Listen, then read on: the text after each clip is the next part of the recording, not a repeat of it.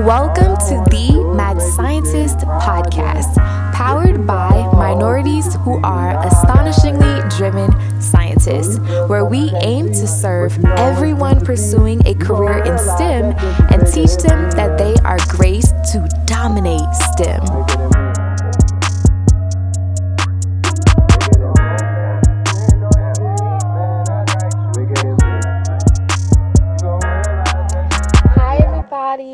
Welcome to another episode of Mad Mondays. I'm so excited to release this episode, and as you can see in the title, it states, "Can I have some ID, please?" And this is going to be a recording from a message that I gave at my dad's church for Children's Sunday, and it talks about having our identity be rooted in Christ. And then once our identity is rooted in Christ, we're then able to go out and people are able to see that our identity. People are able to identify us as being followers of Christ. And this is important as people who are pursuing a career in STEM.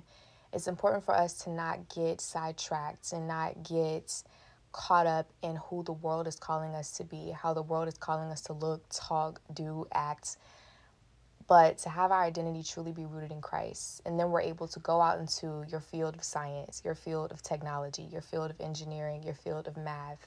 And then people are able to see that you identify with Christ. And so I'm not going to talk too long because the message is already long. But I hope you guys are doing well, and I hope you enjoy the message, and I hope you have an amazing week. Love you. Sorry, I meant to record. All right, so it's them that are going to be leading our nation. They're going to be the next politicians, they're going to be the next doctors, they're going to be the next lawyers, they're going to be the next basketball players, football players, whatever you are called to do, they're going to be the next people to go out into this world and be that. Mm-hmm. And I'm so glad to have this for Children's Sunday. But before you can go out and be whatever God has called you to be, you have to first know who you are and whose you are. Uh-huh. So if you aren't able to truly identify who you are, you won't be able to go out and be all that God has called you to be. Mm-hmm. And so, today, I just want to title this, it's about our identity in Christ, and I just want to title this, "Can I see some ID, please?" Mm-hmm. So, just a little warning, I just would encourage everybody to just pull out some notes, get a pen, grab some paper, have a Bible with you, because it's a lot of scriptures that are going to be coming up. But yeah, so we're going to be talking about our identity today for kids, but it's also necessary for adults as well. Amen. So I'll give you a chance, pull out some paper, pen, write on something, pull out your phone, get your notes, but make sure that you take notes, because whatever teachings that you get, just know that you're going to be using it later in life. No matter where you are in life, you're going to be using it later. So make sure that you take great notes, because if you don't take great notes and you don't study, you won't be able to pass the test later on. All right. So when are we ever asked for some ID? It's usually when we are, let's just say, getting stopped by the cops, right? What is the very first thing that they ask you? Whenever they knock on the window, they say, right, can I see some license and registration, please, right? Mm-hmm.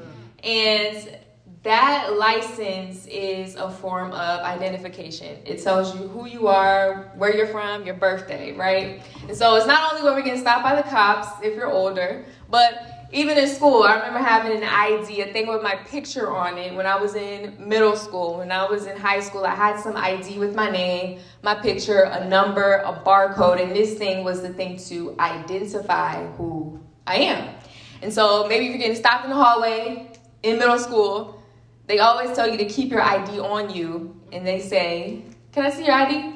And then with your ID, they can tell what your name is, what homeroom you're a part of, who your teacher is, and all of that. And yeah, and so especially when getting stopped by the cops, they're able to identify who you are where you're from, how old you are, how many tickets you've had in the past, how many arrests you've had, some warrants, right? But not only do we have this identification system, this little plastic card we have, we also have something that can never be lost, something that you really don't have to tag along with you, but it's, you've been born with it, and that is your fingerprint, right? So everybody has fingerprints, right? And every single fingerprint, all of our fingerprints are unique. Even a set of twins doesn't have the same fingerprint. Really? God creates our fingerprints to be unique. And so, does anybody watch any of the crime shows, like the detective shows, like NCIS? Amen. Okay, we got some hands. We got How to Get Away with Murder. We got Snapped, right? All right. And so when officials are going onto the scene, what do they look for? Fingerprints. They look for your fingerprints. They look for some type of DNA for that person. They look for some type of evidence to find somebody that's linked to the crime, right? Right. And so whenever somebody commits a crime, they have to touch a doorknob, or they have to touch something, maybe a gun, a knife, whatever it is, a surface, the table, they touch something, right? And so they can look at the doorknobs. Detectives can look at the doorknobs, the weapons, or anything on the scene and trace the fingerprints back to the person. Okay. And so they're able to identify who the fingerprint belongs to. All right. So, like I said before, everybody has a set of fingerprints. Even if you cut your thumb, your fingerprint is going to grow back the exact same way, okay? And so, what does our fingerprint say about us? So, what does Google say? We always want to Google something, right? It's right there at our fingertips. So Google, according to Google, our fingerprint says it helps investigators link one crime scene to another involving the same person. Your fingerprint helps investigators track a criminal's record.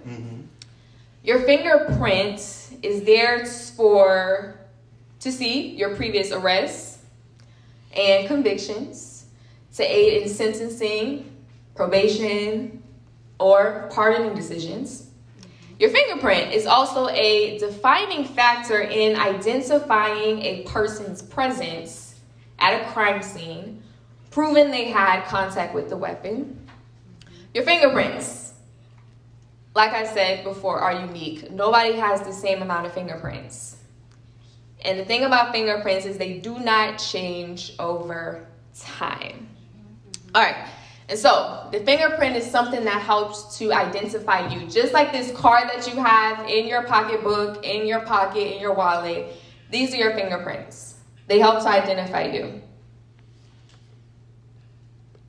All right, so why did I choose identification? So when looking at something that a lot of us young people deal with, and even older people, identity can be something that a lot of us struggle with. Whether you be in elementary school, middle school, high school, college, and even beyond that, you can still struggle with your identity. And it seems that identity is something that a lot of people struggle with growing up, and it can definitely carry on well into adulthood if it isn't checked. So when it comes to our identity, growing up, a lot of us struggle with, and honestly, it doesn't even matter what age you are, you're still going to be asking the question, who am I? What are my likes? What are my dislikes? We're constantly changing our style. I know I don't dress the same that I did when I was in middle school, high school. We're constantly changing our style, changing friends, changing locations, changing schools. And a lot of times, we're adapting our identity based upon things that we can see and the world around us. So for us, we adapt our identity based upon where we grow up, the home we live in, our school. Maybe you got a set of friends, you got your own clique, people that you're cool with, music. Maybe you listen to Meg Thee Stallion, Future, Drake, Lil Baby, Beyoncé, Lil Durk, whoever it is that your favorite artist is. Then we got the shows that we watch. And I know I talked about the crime shows, but maybe you got Real Housewives, maybe you got Love and Hip Hop, whatever your show is. Then we got the books we read. And then we have social media. TikTok, Instagram, Twitter, YouTube, Facebook, whatever your thing is, these are the things that help and go into developing our, well, how we adapt our identity. And we can start becoming the things that we look at and the people that we hang around. And instead of going based upon what God says we are, we tend to go based upon what the world says we are. Go ahead. And so what the world says we should do, what the world says we, where the world says we should go, how the world says we should make money, how the world says we should operate. And we're constantly adapting ourselves to fit a mold that we were never supposed to fit. Amen. All right. Amen. And then, for some, you know, for a lot of us, our identity starts becoming attached to how we look, the job that we have, the title that we have, our body type, our career, how much money we make, what church we go to, what denomination. Honestly, it can be anything that we can attach our identity to. And we're attaching our identity to things that we were never supposed to attach our identity to. All right, go ahead. We attach our identity to things, and it becomes rooted that things that it was never supposed to be rooted in the first place. Our identity was originally supposed to be rooted in Christ. All right, but not things that can easily fade away, like your job title. You can lose your job tomorrow. Mm-hmm. Like how much money you have. Your money can be gone by tomorrow. Yeah. Uh-huh. Anything that you have. Our identity was never supposed to be rooted in those things, but rooted in Christ. All right. And honestly, those things are continuously changing. But we must root our identity in something that is never changing, and that is Christ, and that is the Word of God. Yeah. All right. All right, and the biggest thing when you're young is because you're continuously changing, and even when you're young, you don't really know who you are. Your mind is easily impressionable. And so it's easy to adopt the identity of somebody else. And so it's hard to stand firm in who you are when you're so young and you don't really know, and you're asking all these questions. And so you can start taking, like the things that I mentioned earlier, you can start taking on the people that you hang around, start taking on the way that they walk, taking on the way that they talk, the way that they dress, maybe their mannerisms, maybe the music that they listen to. And the thing is, that may not even be what you like, and that may not be even what you are, but because you want to be accepted, or because that you feel that that's what the world says, it's okay, you take that on, and that's not who you are. And most importantly, that's not who God called you to be. All right, all right. And so, let's take a look at our identity. So let's Google what identity is. So identity is being the fact of being who or what a person or thing is. It's a close similarity or affinity. It's your qualities, your beliefs, your personality traits, your appearance, and your expressions that characterize a group. And your identity is also a set of qualities and beliefs that make one person or group different from another. And the biggest thing to put a star by is your identity is something that doesn't change without warning. So when looking at our identity and how to keep our identity rooted in Christ, we have to first go back to the beginning. So if we don't want to adapt what the world says what our identity should be, we should first go back to what does God says our identity should be. And so how did God create us to have an identity in him? So we first go back to the beginning. And in the beginning, so Genesis. All right. And the definition of Genesis is the origin or coming into being of something. And so it's important to go back to when did you become into your being. So going back to Genesis. So let's turn to Genesis chapter 1, verse 26.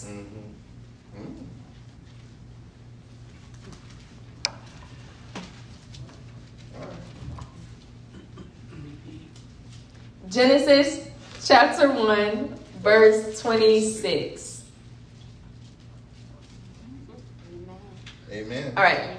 And so here it says, and God said, let us make man in our image, after our likeness, and let them have dominion over the fish of the sea, mm-hmm. and over the fowl of the air, and over the cattle, and over all the earth, and over every creeping thing that creepeth upon the earth. Mm-hmm. We see that at the beginning of that sentence, mm-hmm. God said, let us make man in our image after our likeness. Mm-hmm. And then he said, let them have dominion. So before we can go to having dominion over anything, before we can go to being whoever it is God called you to be, you first have to go back to being created by God. Mm-hmm. And God took his time to cultivate us. And then we have to have time to understand that God created us. We first have to know who we are. And then we're able to go out and have dominion over the earth and be those things that God has called us to be. Amen. Amen. And God was the first person that gave us identity. Yes. Yes. Amen. But when you look closely, when it said, and God said, let us make man in our image after mm-hmm. our likeness. Mm-hmm. The question comes about who are we talking about? All right, go ahead now. Mm-hmm. If somebody says, let's just say he says, let us. And I say, well, I see you, but who is the us? Who else is with you? All right. Right? If we read this in the Amplified version, we'll get the answer to our question. It would say, then God said, let us. Mm-hmm. So who is the us that God is talking about? Uh-huh. Let us. Mm-hmm. Father, Son, Holy Spirit. Uh-huh. So let us, the Father, the Son, the Holy Spirit, make man in our image, uh-huh. according to our likeness.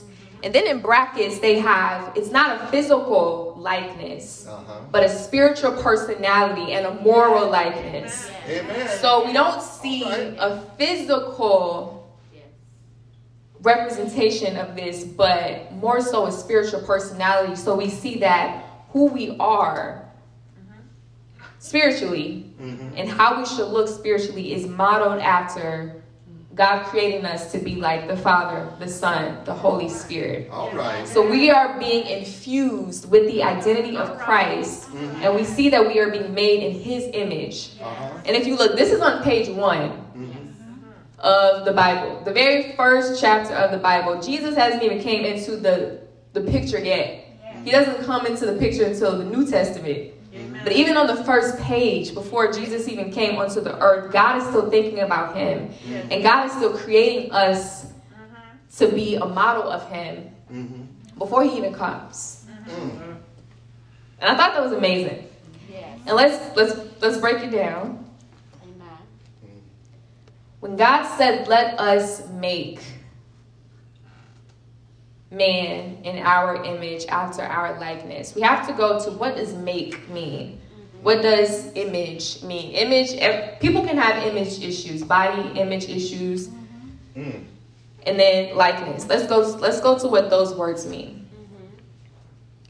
So the Hebrew word of make is asah. Mm-hmm. A-S-A-H. A-S-A-H, asah, is what make means. And what does make mean? Make means to bring forth, to produce, to prepare, to cultivate. So what does this mean? So let's go back to let us make.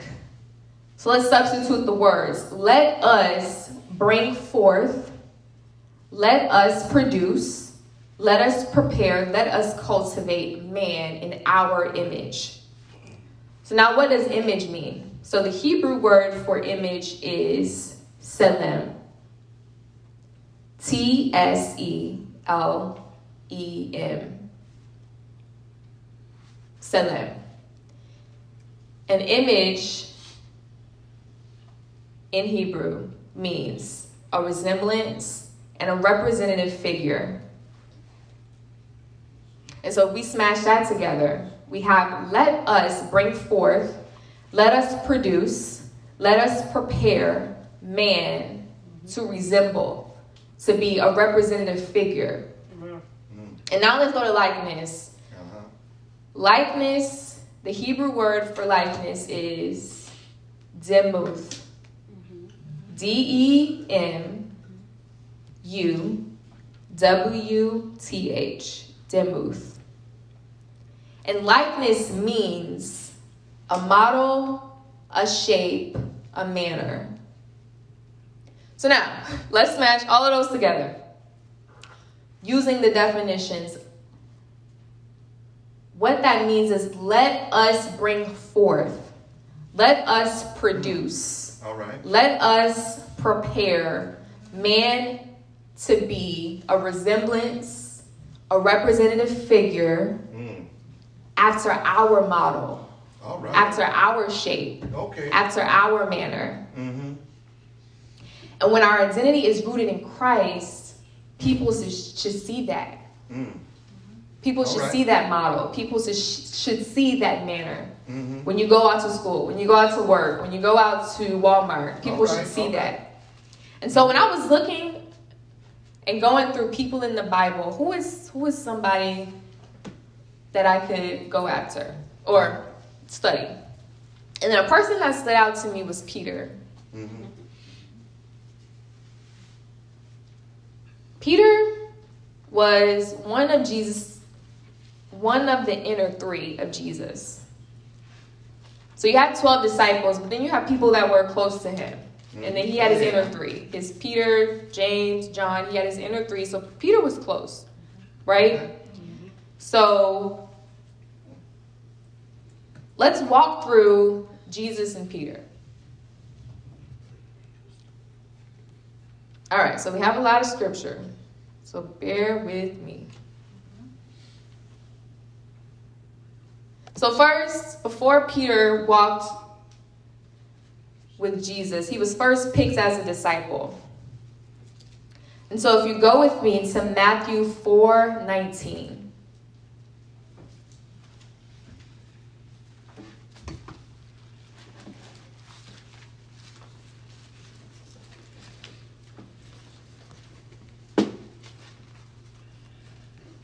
Amen. All right. Everybody, okay? Matthew 4:19. Okay, so in Matthew 4:19, Jesus is first calling Peter, and he's saying, "Follow me, and I will make you fishers of men." All right. So in the beginning, we have Peter. He's, what is he doing? He's well, yeah, he's trying to fish, right? And then, but Jesus is saying, follow me. Put that down. Follow me, and I will make you fishers of men. Don't worry about whatever you're trying to catch out there, whatever you're trying to catch out there, but follow me, and I will make you fishers of men. And in the footnotes, the concept of follow can represent three separate possibilities. So in the early stages of his ministry, it could mean three things. So when Jesus is calling Peter to follow him, it can mean three things. So the first thing is walking with him physically, a literal sense of walking with Jesus. All right. That is merely just being in God's presence, well, Jesus' presence, regardless of personal belief or commitment. And then two, the second type of follow. That's accepting and identifying with the salvation he offered. And then three, that's being identified with him by being subject to the scorn and rejection of unbelievers because of personal belief and commitment to him. And when we see the word follow when Jesus is calling Peter to follow him, if you read throughout and you know the life of Peter, you would know that Peter did all three. Peter walked physically with Jesus. Peter accepted and identified Jesus with the salvation he offered. And then he was subject. He identified with Jesus and was subject to the scorn and rejection of unbelievers, even to the up until the point of death. All right, go ahead now. All right. All right, so we're still in Matthew 4, but let's scroll down to verse 23. Okay. Amen. All right. So in verse 23, this is where Jesus is beginning his ministry, right? We're still talking about Peter. So I know here. All right, let's keep our focus. We're going to be talking about, Jesus is going to be talking about the disciples, but the one main disciple we're going to be focused on is Peter. And so here in verse 23, Matthew 4, verse 23, Jesus went about all Galilee, teaching in their synagogues and preaching the gospel of the kingdom and healing all manner of sickness and all manner of disease among the people. Mm-hmm. So one thing we can see that after Peter had been called, Peter had seen the works of God, mm-hmm. the works of Jesus, right? He's seen Jesus teaching in the synagogues, healing the sick, and then deliverance, right? Mm-hmm. And then in verse 24, and his fame, the fame of Jesus, went throughout all Syria, and they brought unto him all sick people that were taken with divers disease and torments, and those which were possessed with devils, and those which were lunatic, and those that had the palsy, and he healed them. Mm-hmm. So first we see Peter is called by Jesus, I will make you fishers of men. Mm-hmm. And then two, we're seeing that all of his disciples, Peter included, is seeing the works of Jesus firsthand, right? Mm-hmm. He's seeing the sick be healed. He's seeing people be delivered from devils. And then three. So we're still in Matthew, but I want us to go to Matthew 10. Matthew chapter 10, verse 1.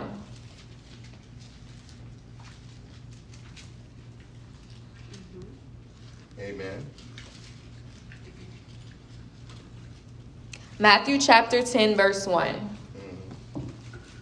And in Matthew 10, verse 1, we see the disciples being called unto Jesus, right? Mm-hmm. And in here it says, and when we're talking about Jesus, mm-hmm. and when he had called unto him his 12 disciples, he gave them power against unclean spirits to cast them out and to heal all manner of sickness and all manner of disease. Uh-huh. So first, Peter was called by Jesus. Mm-hmm. Come with me. I will make you fishers of men. Mm-hmm. Two, Peter is seeing the work firsthand that Jesus is doing, right? Uh-huh. And then three, Jesus is now given the same power that he has seen to him to cast these devils out and to also heal the sick. Yes. All right, so now let's go to Matthew 14. Mm-hmm.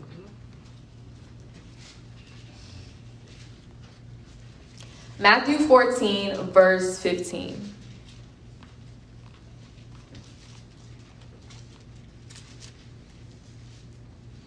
So, here, I know this may be one that everybody knows. This is where Jesus feeds the 5,000 with the 5 loaves and the 2 fish. Uh-huh. And so in verse 15, it's saying that, and it was evening, and his disciples came to him saying, this is a desert place, and the time is now past. Send the multitude away. Mm-hmm. So the disciples are asking Jesus to send the multitude away, so the multitude can go in the villages and buy themselves victuals. Mm-hmm.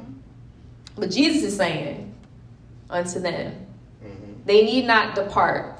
Give ye them to eat. Mm-hmm. And say unto him, mm-hmm. we have here but 5 loaves and 2 fishes. Mm-hmm. And he said, bring them hither to me. And he commanded the multitude to sit down on the grass, and took the 5 loaves and the 2 fish, and looking up to heaven, he blessed and brake and gave the loaves to his disciples. Mm-hmm. And Peter was one of his disciples, so we're going to focus on him. And the disciples then gave to the multitude, right? Uh-huh. And they did all eat and were filled, and they took up of the fragments that remained 12 baskets full. Uh-huh. And they that had eaten were about 5,000 men, beside women and children. Uh-huh. So first, we see Peter being called by Jesus. Mm-hmm. Follow me and I will make you fishers of men. Uh-huh.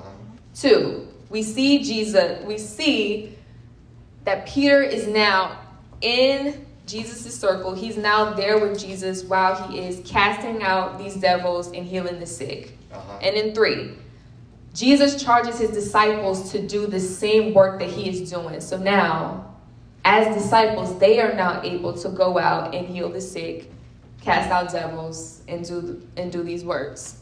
And now 4, uh-huh, we now see that Jesus is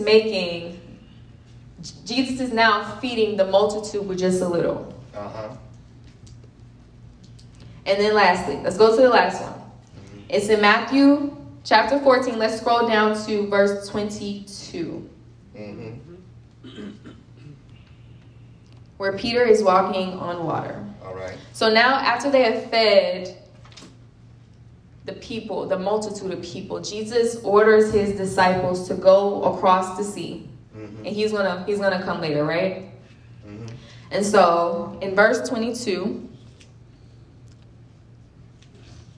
and straightway Jesus constrained his disciples to get into a ship, uh-huh, and to go before him unto the other side, right? Uh-huh. But if you scroll down to verse 24, the ship was now in the midst of the sea, uh-huh, tossed with waves, for the wind was contrary. Uh-huh. And then, verse 25, in the 4th watch of the night, Jesus went unto them walking on the sea. Uh-huh. And when the disciples saw him walking on the sea, they were troubled, mm-hmm, saying, "It is a spirit," and they cried out for fear. But straightway Jesus spake unto them, saying, "Be of good cheer, it is I, do not be afraid." Mm-hmm. And in verse 28, and Peter answered him and said, "Lord, if it be thou, bid me to come unto thee on the water." And he said, "Come." And when Peter was come down out of the ship, he walked on the water to go to Jesus. So 1, let's go all the way back to the top. 1, we read about Peter being called, "Follow me and I will make you fishers of men." Uh-huh. 2, we see Peter is seeing the works of Jesus firsthand. Uh-huh. 3, we see Jesus charges his disciples to now do the works that they have seen him do. 4, Jesus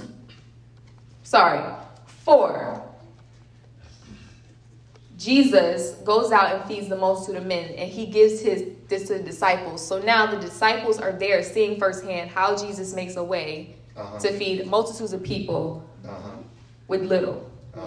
And then 5, uh-huh, Peter is there while Jesus is walking on water. While Jesus is walking on water, uh-huh, they're in a storm. And Peter is there firsthand witnessing Jesus walk on water, defy science. Mm-hmm. And Peter himself is walking on water. Uh-huh. All right. Mm-hmm. Mm-hmm. Mm-hmm. All right. So what does this have to do with, "Can I please see some ID?" What does this have to do with our identity in Christ? Mm-hmm. All right, so let's go to Luke 22, verse 54.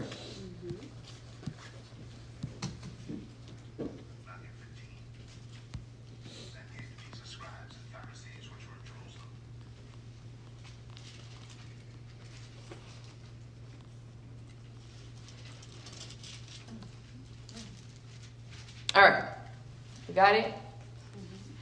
All right, so Luke 22, verse 54. Before we read it, we have Jesus is about to be crucified. He's getting taken captive, and he's about to be crucified. And so as Jesus is being taken, Peter is seized. Jesus was seized. And Peter is taken.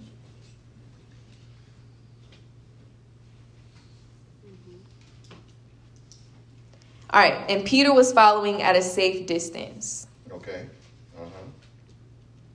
And so in verse 55, Luke 22, verse 55, after they had kindled a fire in the middle of the courtyard and had sat down together, Peter sat among them.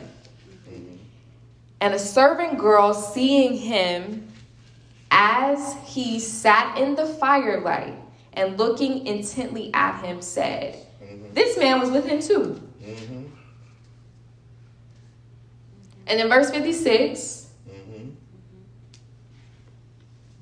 verse 57, Peter denied it, saying, woman, I do not know him.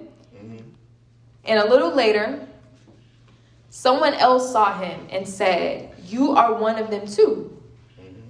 But Peter said, man, I am not. After about an hour had passed, another man began to insist, this man was with him, for he is a Galilean too. What does this have to do with, can I have some ID, please? And you remember how we were talking about in the beginning, when God created us, he created us in his image. And he said, let us create man in our likeness, right? Peter was walking with the same exact man that he was created to resemble.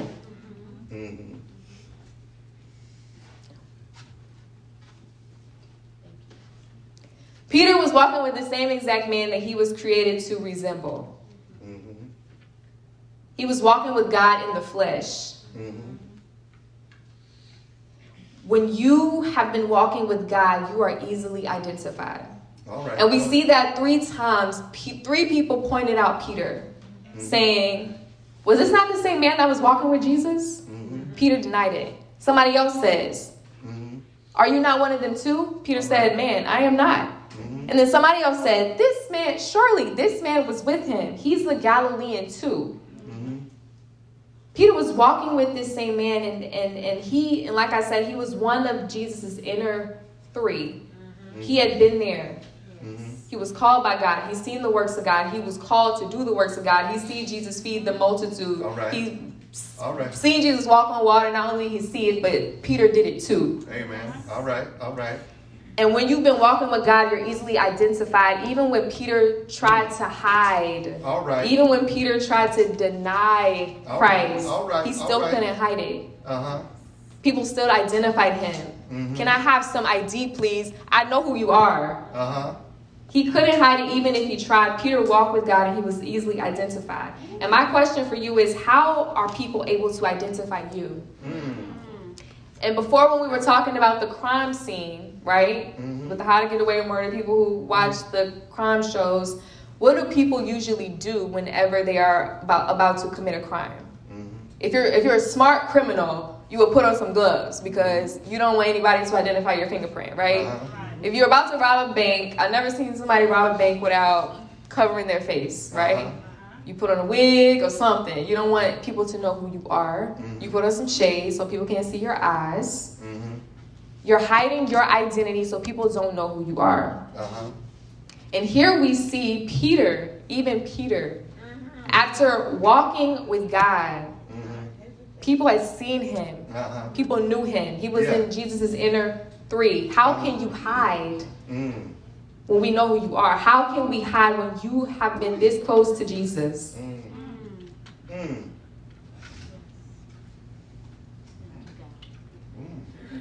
right. Thank you. All right. And even criminals. Sometimes, even if you do try to hide, people can still identify who you are.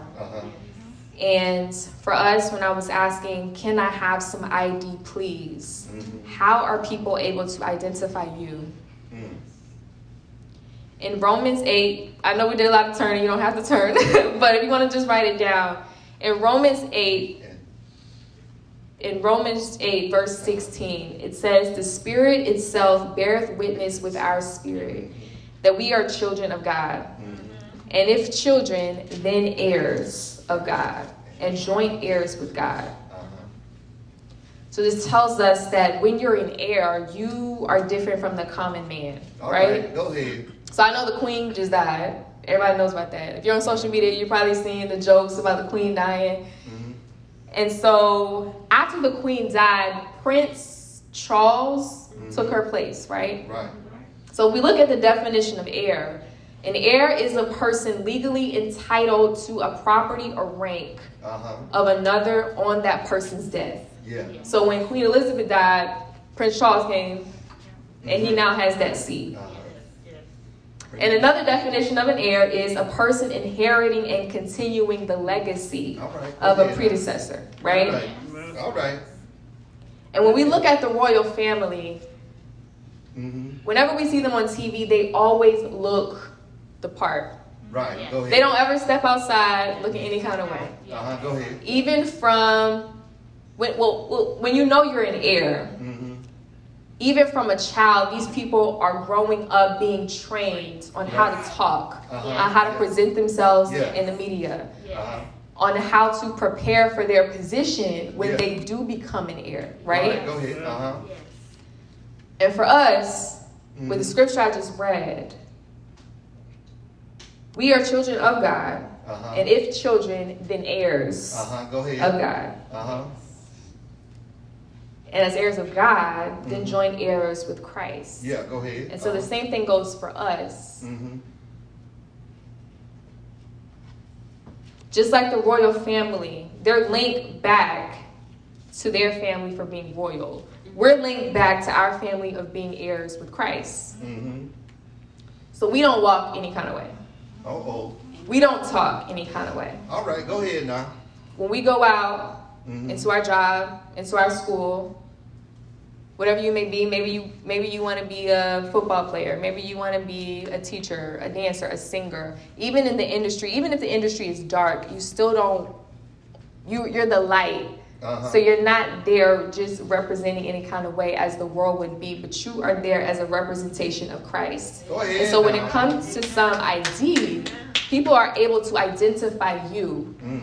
Regardless if you try to hide, because if we are the light of the world, even if you put a shade on the lamp, it's still going to shine, right? Go ahead, dog. Even like Peter, after walking with Jesus, doing the works of Jesus, people was able, and even when he tried to deny it, people were still able to identify him. And like when talking about the royal family, if... let's just say Prince Charles and who are like, let's just say Meghan Markle. She can't just walk out any kind of way. She can walk out in the street, but people are always going to link her back to the royal family. And even the sons, people are always going to link him back to the royal family. So he knows I can't just say anything. I can't just be out here doing anything. I'm royal.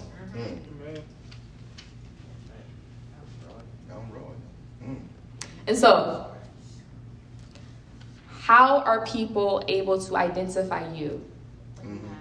And even when we're struggling with our identity as children, when our identity is rooted in Christ, we know who we are, and so we're able to go out and be that. Be the light. Just like Peter. He was walking with Christ. He was walking with the very person that he was supposed to resemble. And even when he tried to deny it, and he ended up regretting it, but he couldn't deny it. And so, can I have some ID, please?